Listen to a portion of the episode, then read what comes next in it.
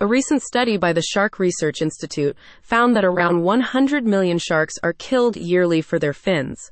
According to Ever Wonder Adventure, this is 100 million too many. In its new report on shark finning, the Sustainability Group examines the brutal and barbaric practice and details how detrimental it is to the environment. They also urge governments and regulatory bodies to adopt stricter regulations regarding the activity. For many years, unsubstantiated myths about sharks have been perpetuated in the news and entertainment industries. The subsequent fears caused by these myths have led to a relaxed attitude globally when it comes to shark finning and poaching in general. Compounding the effects that this misrepresentation of sharks in Hollywood films and breaking news stories has on public opinion is a general lack of attention paid to sharks and the issues they face. Programming blocks like Shark Week on Discovery have helped a lot in this regard raising awareness about sharks, but they are still not getting the coverage they deserve.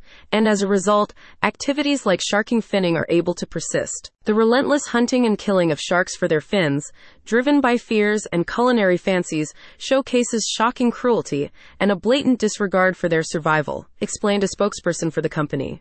In our new report, we denounce the barbaric practice of shark finning, emphasize the vital role of sharks in ecosystem stability, and urgently implore the adoption of strict laws and regulations to ban shark fin consumption. Ever Wonder Adventure argues that shark finning should be banned due to sharks' important role in maintaining ecological balance.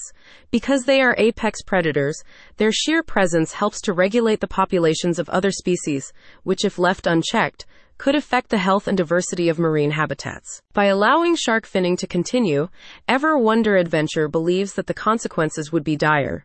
First, the food chain would be seriously disrupted, leading to a proliferation of prey species. This, in turn, would lead to the devastation of the coral reefs, because unprecedented numbers of herbivorous creatures would be feeding on them. The time has come for decisive action against the consumption of shark fins, said in a statement. When the eating stops, the barbarity of shark hunting ends let us collectively make a stand against the consumption of shark fins, for it is an act of ignorance and cruelty.